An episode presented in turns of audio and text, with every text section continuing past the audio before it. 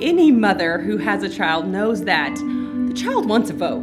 They want to say, they want um, to be able to voice their opinion. And so, if we can teach children at a young age that voting matters, we know it matters to them, but so let them know that um, voicing your opinion is important and ways you can do it in a constructive manner.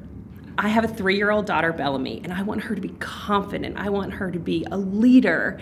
And what has surprised me in motherhood is almost anything I want her to do, she's going to do the opposite. So that's been really disheartening for me to see that I'm not the key influence in her life, and that already at such a young age, she is so um, influenced by those around her. So I need to surround her with others who can support her in being a strong and confident female.